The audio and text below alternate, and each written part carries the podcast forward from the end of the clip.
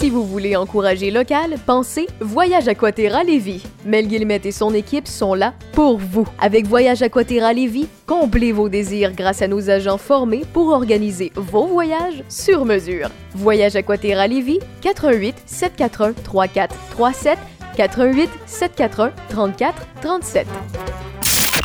Sex, sex, games and rock and roll. Tu peux n'avoir rien réalisé jamais dans ta vie. Avec Raph Beaupré. être un apprenti sorcier à plein temps. Raph Beaupré. I live in a fancy world. Sex, games and rock and roll. On retourne dans le cinéma. Le cinéma, c'est un petit bout quand même qu'on en a parlé. On a parlé euh, des films d'horreur, des euh, films des années 80. On a parlé également euh, des films de Tarantino. On a fait deux parties là-dessus avec Christophe Lassens, que je salue. Coucou. Bonjour, Raphaël. Ben, bonjour. Puis là, cette fois-là, tu me dis, ah, écoute, euh, je, je t'ai préparé de quoi, puis euh, d'après moi, tu vas avoir une to-do list assez grande après euh, pour écouter des, des classiques, mais de science-fiction. Tu veux nous parler des 10 meilleurs films de science-fiction à la sauce Christophe Lassens, pourquoi, comment et tout le tralala? Pourquoi Et tu voilà. me Ben, suggérais écoute, ça? D'abord, on va commencer par la- la- la- de dire la chose suivante. Trouver un top 10 de science-fiction, c'est impossible.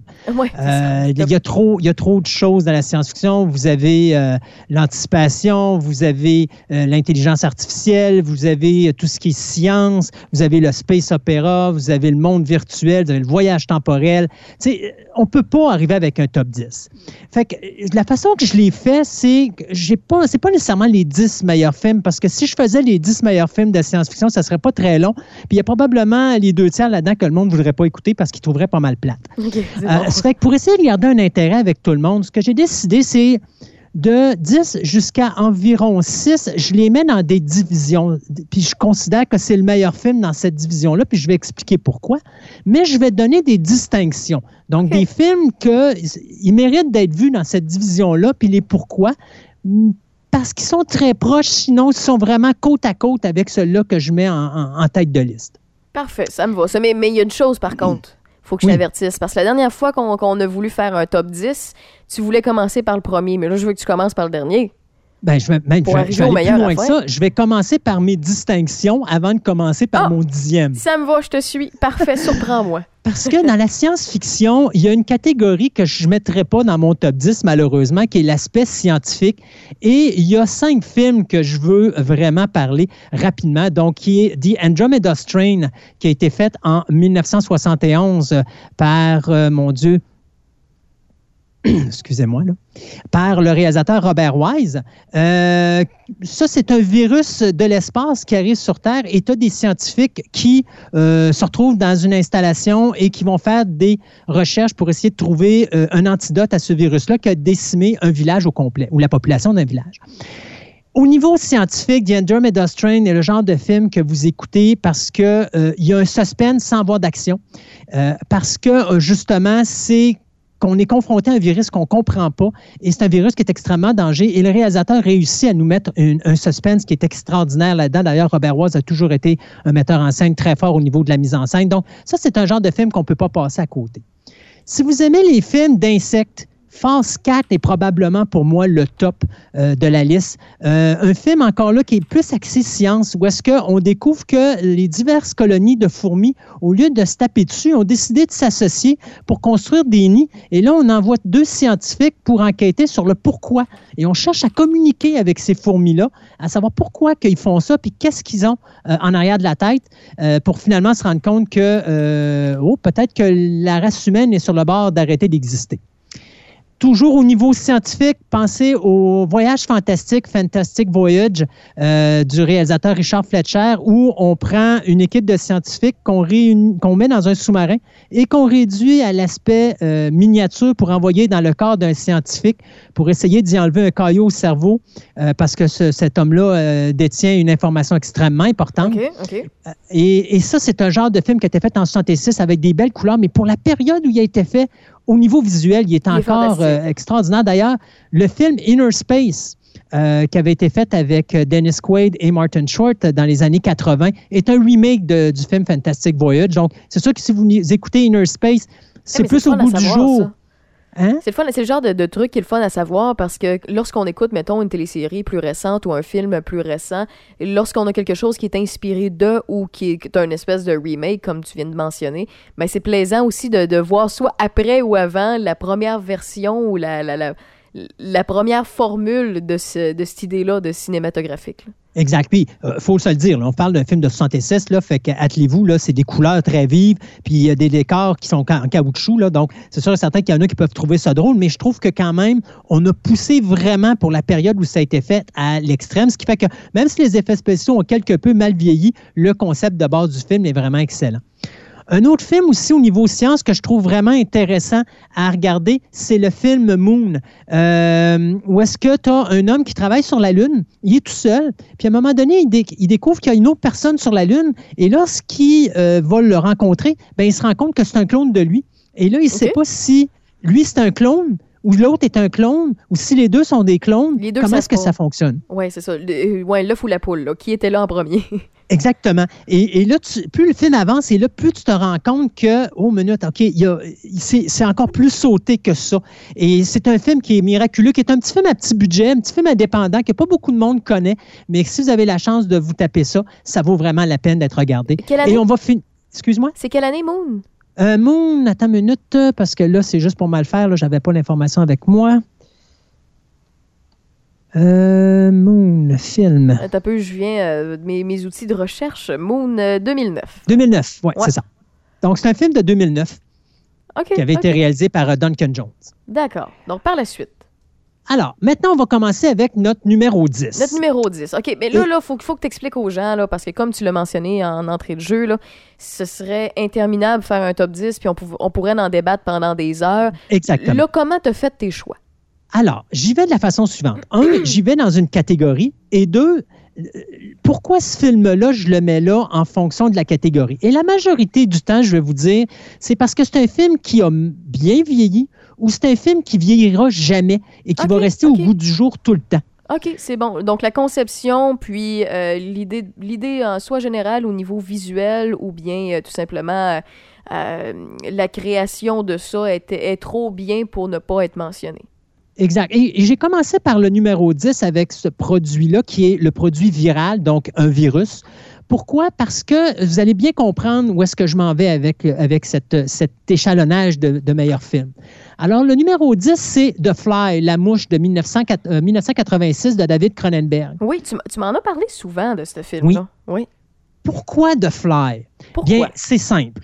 Euh, à l'époque où Cronenberg a fait ce film-là, pour lui, euh, bon, pour ceux qui ne connaissent pas l'histoire, c'est un scientifique qui crée un, un- système de téléportation et son système de téléportation est contrôlé par un ordinateur. Au début, il est capable de téléporter tout ce qui est objet inanimé, sauf qu'à un certain moment donné, à chaque fois qu'il essaie de transférer des objets animés, ça finit toujours mal de l'autre côté. Puis quand on parle de Cronenberg, quand on dit ça finit mal, c'est assez gore, merci. À ce moment-là, bien, euh, Seth, qui est interprété par Jeff Goldblum, va se rendre compte que la raison pourquoi que l'ordinateur n'est pas capable de transférer euh, de la chair humaine, c'est parce qu'il ne sait pas c'est quoi de la chair humaine. Mhm. Alors, il va lui présenter c'est quoi de la chair humaine et à un moment donné, il va téléporter euh, un, un babouin et l'e- l'expérience va bien marcher. Sauf qu'il décide de tenter l'expérience sur lui. Sauf que ce qu'il n'a pas prévu, c'est quand il est rentré dans le télépode, il y a une mouche qui va rentrer à l'intérieur avec lui. Et lorsqu'il se fait téléporter, contrairement à l'original de 1958, où est-ce que là, la tête de la mouche et la patte droite et la jambe gauche étaient rendues sur l'homme, et sur la mouche, vous aviez la tête, la main droite et la jambe gauche de l'homme qui était sur la, la Ok. mouche. Là, vous avez vraiment l'ordinateur qui dit, écoute, il y avait l'ADN de 7 et j'avais l'ADN de la mouche, mais tu m'as pas dit quoi faire avec l'ADN de la mouche, fait que je l'ai fusionné avec 7. Oh! Et donc, on voit le personnage principal qui se transforme plus le film avance pour devenir une mouche gigantesque de 6 pieds de haut. Mais c'est un peu c'est un peu le même principe que je suis désolée là, je, je, vas peut-être me dire non pas pantoute Raph t'es dans le champ là, mais un peu le même principe que euh, l'idée de base, je vais dire ça comme ça, de Spider-Man. Indirectement. Indirectement, parce que c'est l'homme qui devient l'araignée, l'araignée qui est l'homme, puis là, c'est la mouche qui, euh, qui devient l'homme, l'homme est la mouche. En tout cas, bref. Mais en réalité, c'est parce que Spider-Man ne devient pas une mouche. Euh, Non, ne devient pas euh, une araignée, devient pardon. pas une araignée, mais c'est un ça. homme araignée. Tandis Dans- que là, c'est l'humain qui devient une mouche. Il se transforme en mouche. Donc, euh, tout, tu, euh, tu le vois vraiment euh, perdre ses membres un par un, que ce soit ses bouts d'oreilles, son bout de doigt ou encore ses dents qui tombent, parce que tranquillement, son corps est en train de devenir le corps d'une mouche. Donc, il y a une transformation qui s'effectue.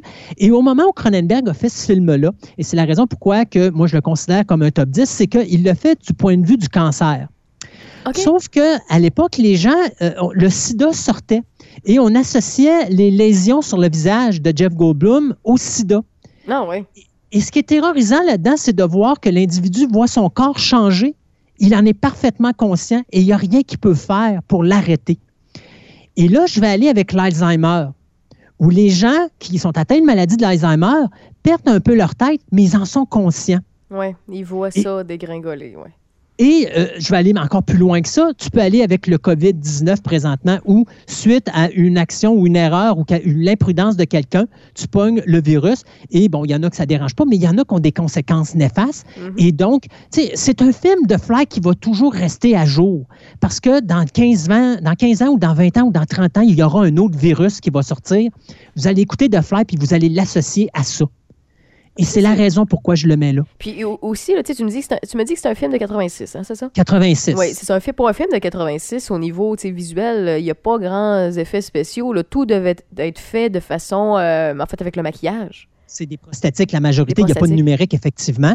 Donc, et d'ailleurs, Cronenberg tenait absolument à ce qu'à la fin, lorsque tu as la mouche de six pieds de haut, que ce soit vraiment une vraie mouche de six pieds de haut. Il n'y a pas d'elle, on s'entend, parce que c'est un mix entre autres et tout ça, mais, mais tu vois vraiment la tête de la mouche à un moment donné parce que le, crâne de Fed va simplement s'ouvrir, puis là, tu vois vraiment que c'est la tête de la mouche qui est en dessous. Euh, mais, mais il y a un autre point de terreur qui est dans ce film-là, c'est qu'à un moment donné, tu as la blonde du, du scientifique, qui est interprétée par Gina Davis, qui découvre qu'elle est enceinte et elle ne sait pas si elle est tombée enceinte avant l'expérience ou après l'expérience. Est-ce qu'elle est enceinte d'une mouche ou bien d'un humain?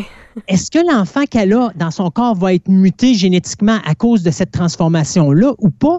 Est-ce qu'il va sortir normal, il va se transformer après ou il va sortir en Fait qu'il y a mouche? un doute, il y a une Euh, frousse à ce niveau-là. Et ça amène la peur. On revient encore avec, mettons, comme le COVID présentement. Tu es un couple, tu as confiance en ton conjoint ou à ta conjointe, mais ton conjoint ou ta conjointe font une erreur, ont un moment d'inattention, pognent le virus, te le refile. Toi, tu as fait attention, mais tu te retrouves victime de la confiance que tu as amenée à l'autre personne. Donc, la mouche joue à plusieurs paliers, puis c'est pour la raison que je mets ce film-là comme dans mon top 10, parce que je trouve que, encore, je dis encore dans 15, 20 ou 30 ans, là, vous allez remplacer la maladie par autre chose, il va être encore au goût du jour. Intéressant. Des distinctions que je vais y donner, ben, il y a la mouche de John Carpenter, pas la mouche, la chose de John Carpenter en 1982. The Thing. Euh, The Thing, exactement, où tu as cette créature qui vient de l'espace et qui, lorsqu'elle entre en contact avec un être humain, prend sa forme et assimile l'être humain en question. Donc, ce qui fait que les gens sont un à côté de l'autre, mais ils ne savent pas qui est l'être humain normal et qui est la chose. Donc, encore là, c'est quelque chose de vraiment très intéressant. Et un de mes favoris, Invasion of the Body Snatcher, mais la version 1978 de Philip Kaufman, où tu as une, comme une race extraterrestre qui arrive sur Terre, mais ils prennent l'apparence de plantes. Et à ce moment-là, lorsque les gens s'endorment à côté de la plante, eh bien, la plante crée un double de la personne et prend leur personnalité leur mémoire, mais l'être qui était dans le corps humain euh, original n'existe plus. C'est tout simplement la plante qui prend sa place et elle n'a plus d'émotion. Donc, ça, c'est trois films là, que je considère au niveau viral sont vraiment intéressants. Puis c'est des films qui vont toujours rester au goût du jour. C'est noté. On s'en va au numéro 9 et là, je tombe dans l'intelligence artificielle. Et l'intelligence artificielle, je vous dirais, j'ai joué sur trois films. Ça a vraiment été difficile, mais j'ai pas le choix. J'ai opté pour Ex Machina. Euh, Ex Machina, qui est un excellent drame de science-fiction. Justement, c'est sur ma to-do list. Tout le monde me parle d'Ex Machina, puis on m'a dit que c'était un chef-d'œuvre. Puis c'est assez récent, ça, si C'est me... assez récent, effectivement. Euh, et ce qui est drôle, c'est que techniquement parlant, il est impeccable comme film. Euh, je te dirais que les effets visuels informatiques sont vraiment bien faits. Et c'est ça le plaisir des fois d'avoir un metteur en scène qui utilise très bien ses effets spéciaux. C'est quand même un film de 2014, fait que ça fait juste cinq ans que ça a été fait, mais il y a encore de l'impact. Puis je pense que même si on a une évolution au niveau de l'intelligence artificielle, je pense que les dangers de l'intelligence artificielle sont très bien mis dans ce film-là et ils sont au goût du jour pour un certain temps. Ça, c'est sûr et certain. Les deux autres films dans l'intelligence artificielle, ben, il y a AI ou Artificial Intelligence de Steven Spielberg, euh, qui à l'origine était un concept de Stanley Kubrick, mais malheureusement, Stanley Kubrick est décédé. Euh, Stanley Kubrick avait une idée en tête, c'est-à-dire qu'il voulait filmer sur une période, je crois, d'une dizaine d'années, un, jeune enfant, puis de le voir vieillir et filmer des séquences une fois par an euh, pour vraiment voir le personnage vraiment vieillir euh, de façon réelle à l'écran. Mais bon, malheureusement, il est décédé avant d'être capable de partir son projet. Spielberg s'est dit, moi, je suis pas fou de même, alors je vais faire un film très court, puis euh, on, va, on va mettre ça au cinéma, puis on va, on va quand même euh, comprendre le message. Mais le AI de, de, de Spielberg est vraiment extraordinaire aussi, de voir comment l'intelligence artificielle même s'il n'a pas l'intelligence d'être capable de se rendre là, quand même essaie d'être normal puis d'avoir une vie comme un être humain en copiant ce que l'être humain est, sans nécessairement être capable d'exprimer réellement ce qu'est les émotions. Euh, et le troisième, ben, c'est Wally. Wally, OK, tu vois là. Ouais, Wally, j'ai pas le choix. Wally, c'est parce que c'est c'est le concept de base, hein, de laisser des machines pour nettoyer la Terre alors que la race humaine s'en va dans l'espace. Puis finalement, c'est cette machine-là qu'on a oubliée là qui va probablement sauver la race humaine en bout de ligne. Euh, je trouvais le concept vraiment génial. Et oui, je m'en vais là avec Wally. Ça, ça mérite d'être vu. Surtout un film que quand même, les 40 premières minutes de film, il n'y a pas de dialogue. Puis moi, j'ai eu la chance de voir ce film-là au cinéma, puis j'ai pas vu un enfant se lever ou dire un seul mot. C'était vraiment accroché à l'écran. Puis pour un film d'animation, faire ça avec pas de dialogue, c'est pas loin d'un chef-d'œuvre. Ben oui, c'est pas loin d'un chef-d'œuvre. Il faut être un génie à quelque part. Oh, On s'en va dans le voyage temporel pour le numéro 8. Oui. Et j'y vais avec 12 Monkeys. 12 Monkeys est un film qui est un remake de La Jetée, euh, qui est un film français qui était fait à l'époque euh, avec juste des images. C'était un petit film de 26 minutes, puis c'était des images, tout simplement des photographies, puis on mettait une image de fond. Et euh, à ce moment-là, notre réalisateur britannique favori, qui, attendait un instant,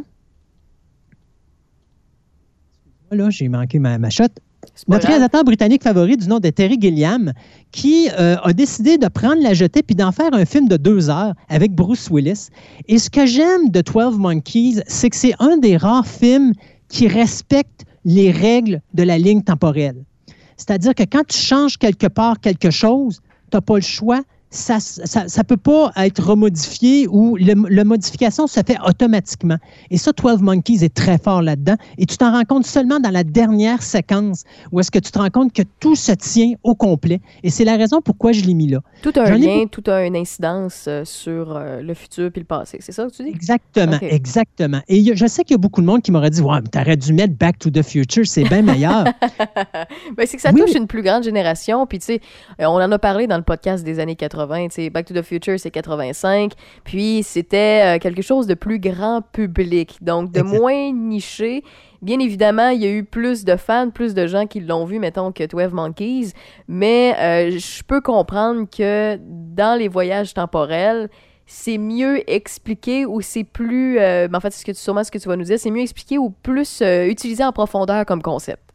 Ben, c'est plus réaliste, 12 Monkeys, parce ben, que Back to the Future, on s'entend que dès le moment que Marty McFly pousse son père dans l'avant de la voiture puis qu'il se fait frapper par la voiture, techniquement, il est supposé disparaître parce qu'il n'existe plus.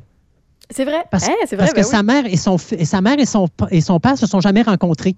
Donc, euh, il disparaît dans la nature. Tu, viens, tu viens de tout, tout, tout chambouler mes, mes croyances autour ah, de Back to mais c'est la raison pourquoi je ne peux pas le mettre au top parce que il, ne respecte pas, le concept euh, à 100% Exactement. Et l'autre que j'ai mis dans mes distinctions, c'est quand même Terminator en 84 de James Cameron. Mais encore là, le problème de Terminator, c'est comment qu'un gars qui vient du futur peut donner naissance à un enfant qui est dans le passé ça ça marche pas vraiment parce que, tu sais, c'est beau parler de l'œuf et la poule, puis la poule avant l'œuf, mais c'est parce qu'à un moment donné, il faut la faire, la poule, donc il faut que fasse l'œuf en premier.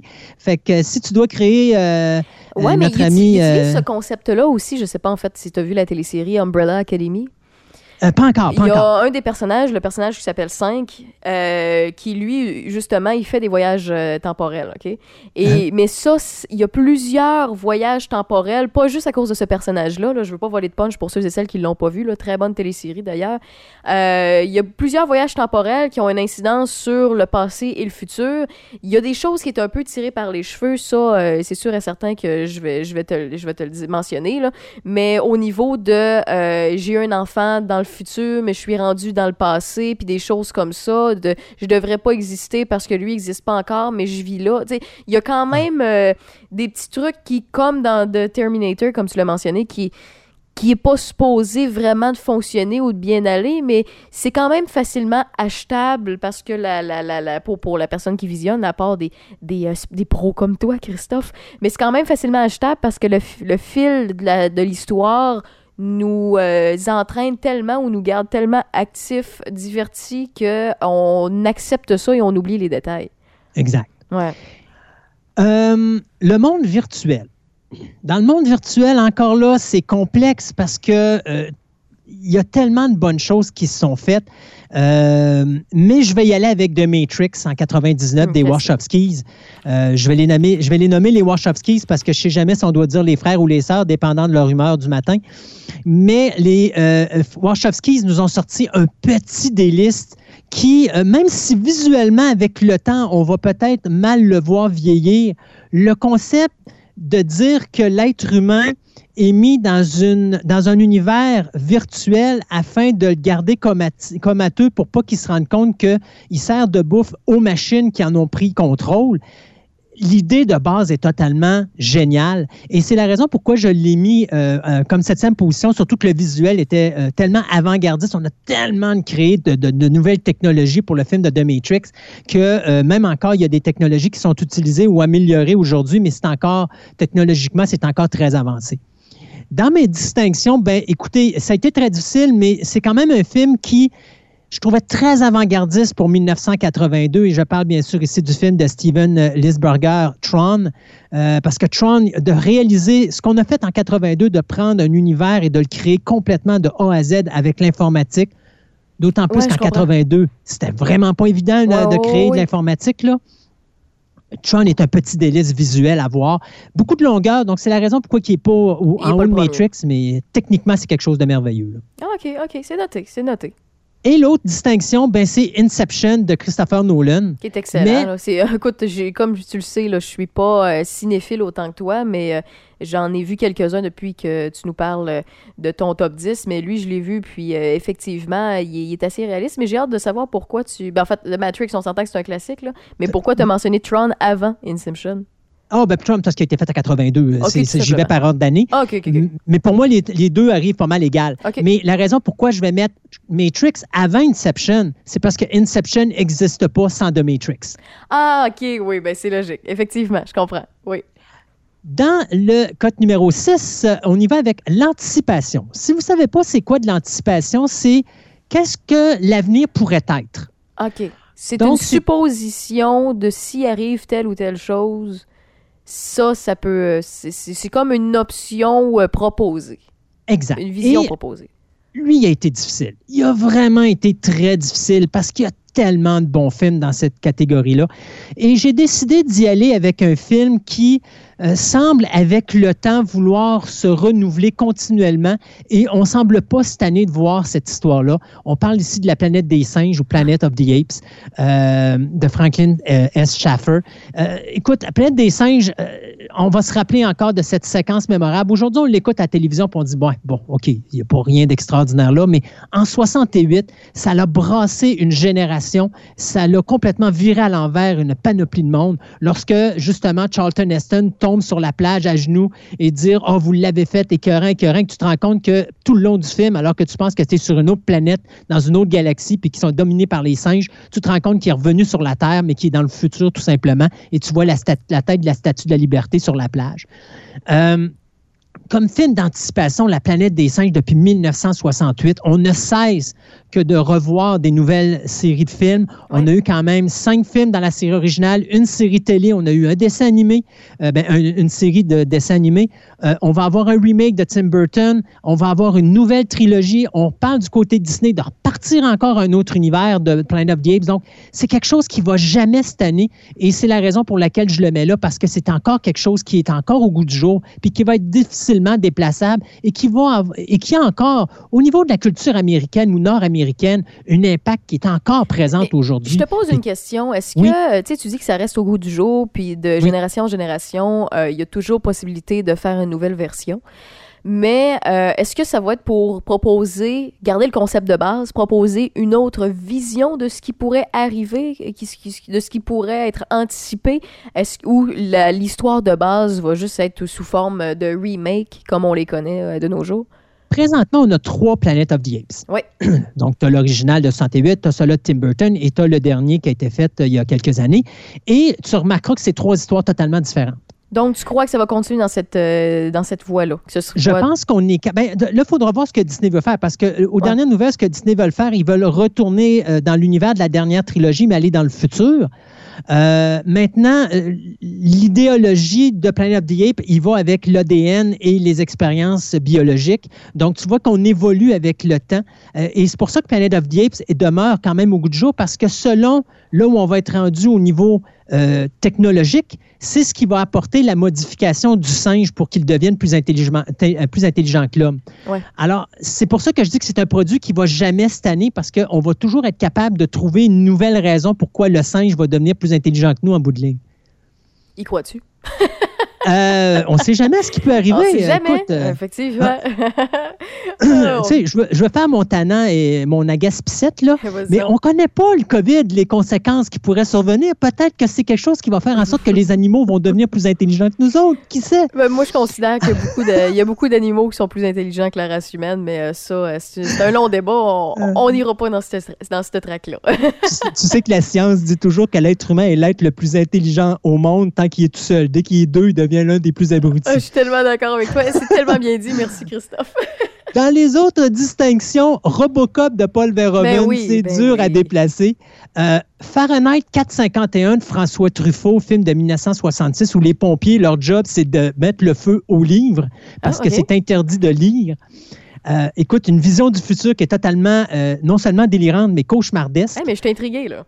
T'as jamais vu, appris ça, euh, Fahrenheit 451? Non, ben écoute, euh, c'est pas tout le monde qui écoute des films de 66 comme toi, Christophe. tu vis dans une société totalitaire où est-ce que la lecture est, euh, est, interdite? Parce qu'on dit que les gens ont des idées de rébellion à cause de la lecture, donc on détruit les livres. Sauf qu'il y a des gens qui se rebellent et qui vont lire des livres, mais on n'a on a plus de police. C'est les pompiers qui sont des policiers. Alors les pompiers s'en vont arrêter la personne et ils mettent le feu au livre. Ben, c'est un, un peu le même principe que de contrôler tout ce qui est informatique Internet. C'est interdire sa population à. Donc, pour, un, pour Fahrenheit 451, comme tu mentionnes, il pourrait y avoir quasiment un remake, mais au goût du jour avec l'Internet. Ben, il y en a fait un récemment, je pense, c'est sur Netflix. Euh, où est-ce que justement on a, on a, fait simplement un remake. J'avais peur, mais c'est un très bon film. Donc, si vous avez la chance de voir le remake, c'est pratiquement aussi bon que celui de Truffaut.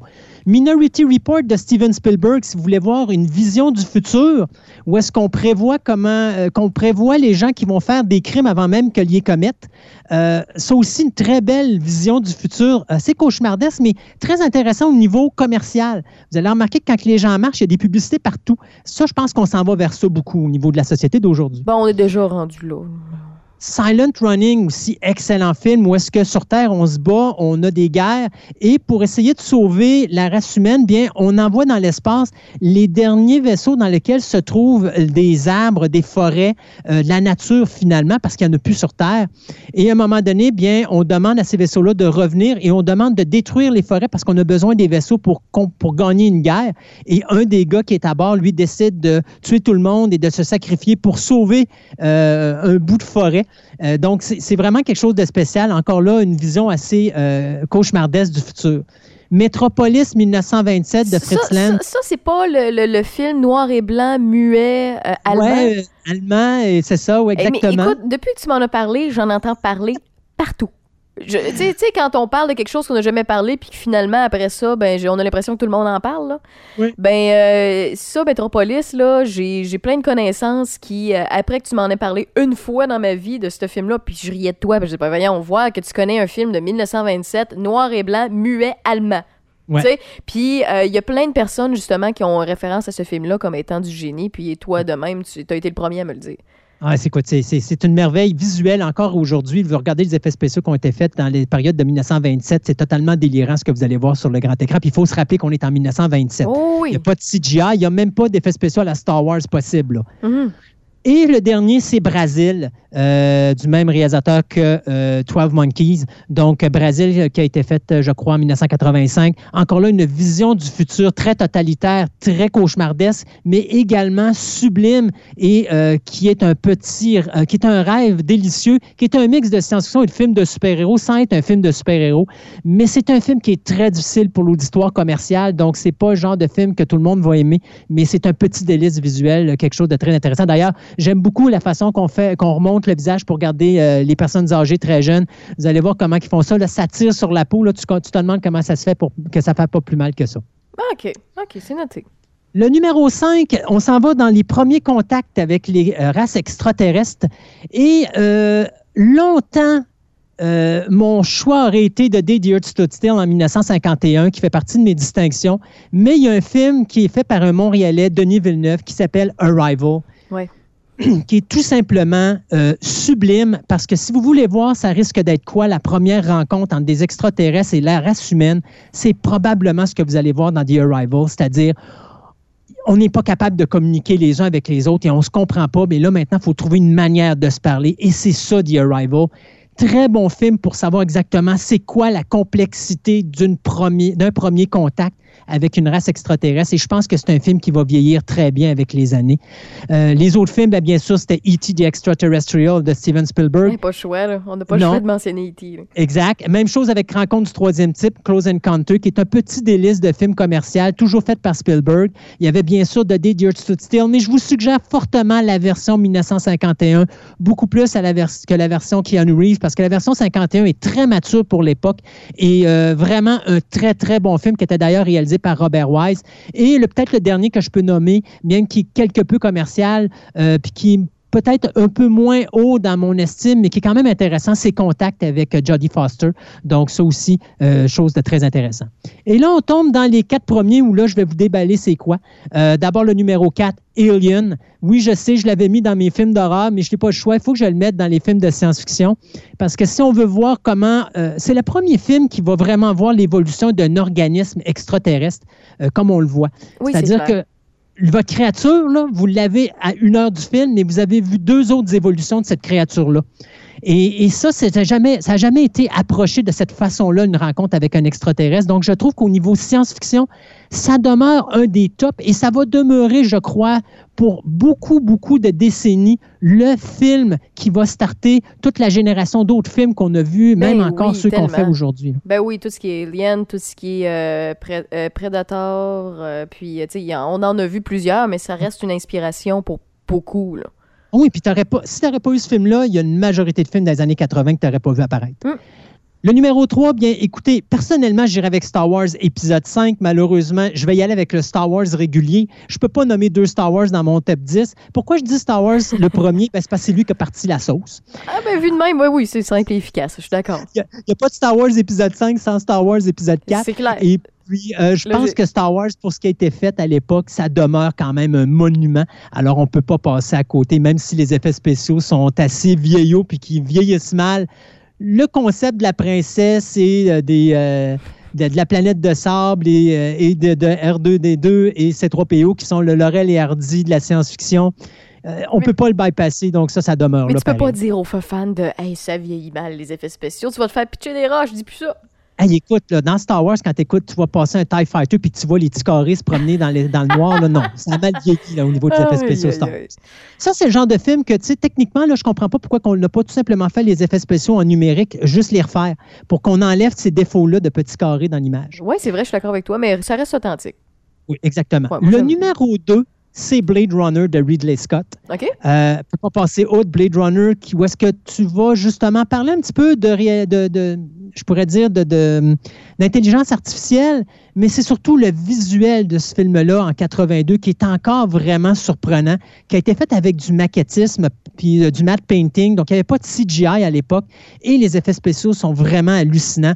Euh, Ridley Scott a poussé ça à l'extrême et c'est un film qui vieillit tellement bien qu'on est rendu, je pense, avec quatre ou cinq versions différentes qui existent. Une version violente, pas violente, avec dialogue, pas de dialogue, avec des voix off, pas de voix off. Euh, écoute, c'est un film qui va être encore dans 10, 15, 20 ans. Je suis certain qu'on va encore parler de Blade Runner d'une façon euh, euh, comme étant un des tops de la science-fiction. Et le numéro 1, eh bien, écoutez, j'en ai trois qui arrivent quasiment en tête, mais celui-là, il est juste une tête plus, plus loin que les deux autres parce que sans lui, n'y a rien d'autre qui existe dans le domaine de la science-fiction. Puis je pense qu'il y en a beaucoup qui vont deviner que je vais parler du film de Stanley Kubrick de 1968, 2001, Odyssée de l'espace, parce que encore au niveau des effets spéciaux, même avec le numérique, on n'est pas capable d'accoter ce que, Steve- euh, ce que Ah, Stanley ouais. Kubrick a fait à l'époque. Et avec ça, il faut se dire que Kubrick, quand il a fait 2001 Odyssée de l'espace, il avait dit Je vais réaliser le film de science-fiction que personne ne pourra égaler. Eh bien, Il a eu Stanley, raison.